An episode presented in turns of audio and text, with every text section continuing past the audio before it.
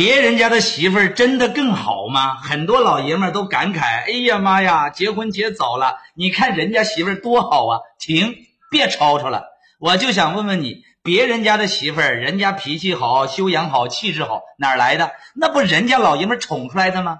你总觉得别人家的女人是一条亮丽的风景线，那个身材，那个姿色，哪来的？拿票子砸出来的。你再看看你，你往你媳妇儿身上投啥了？光投脾气了吧？你往你媳妇身上砸啥了？没事是不是就砸盘子摔碗了？嗯，所以不要只看别人家的媳妇有多好，你要真有那个能耐，你就让别人来羡慕你家媳妇，那才叫本事。记住了，什么样的男人打造出什么样的女人。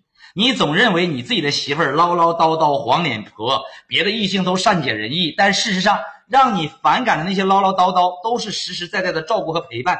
而那些让你惬意舒心的所谓的善解人意，其实都是投你所好啊！哪个真心过日子的女人不说几句真话，不发几句牢骚？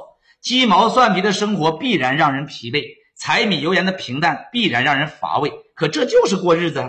至于那些总说啊你爱听的、夸你的、奉承你的、对你侧耳倾听的异性，那是因为你还没跟他过在一起。啥叫真正的合适？其实两个人在一块儿就是那个西红柿和土豆。它本来就不是同一个世界的，哼！但为了能走到一起，土豆变成了薯条，西红柿变成了番茄酱，从而成了绝配。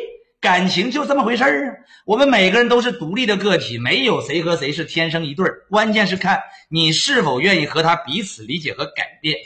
共度浪漫是情不自禁，共度患难才是情深所致。认同的双击屏幕，关注我，为大实话点赞。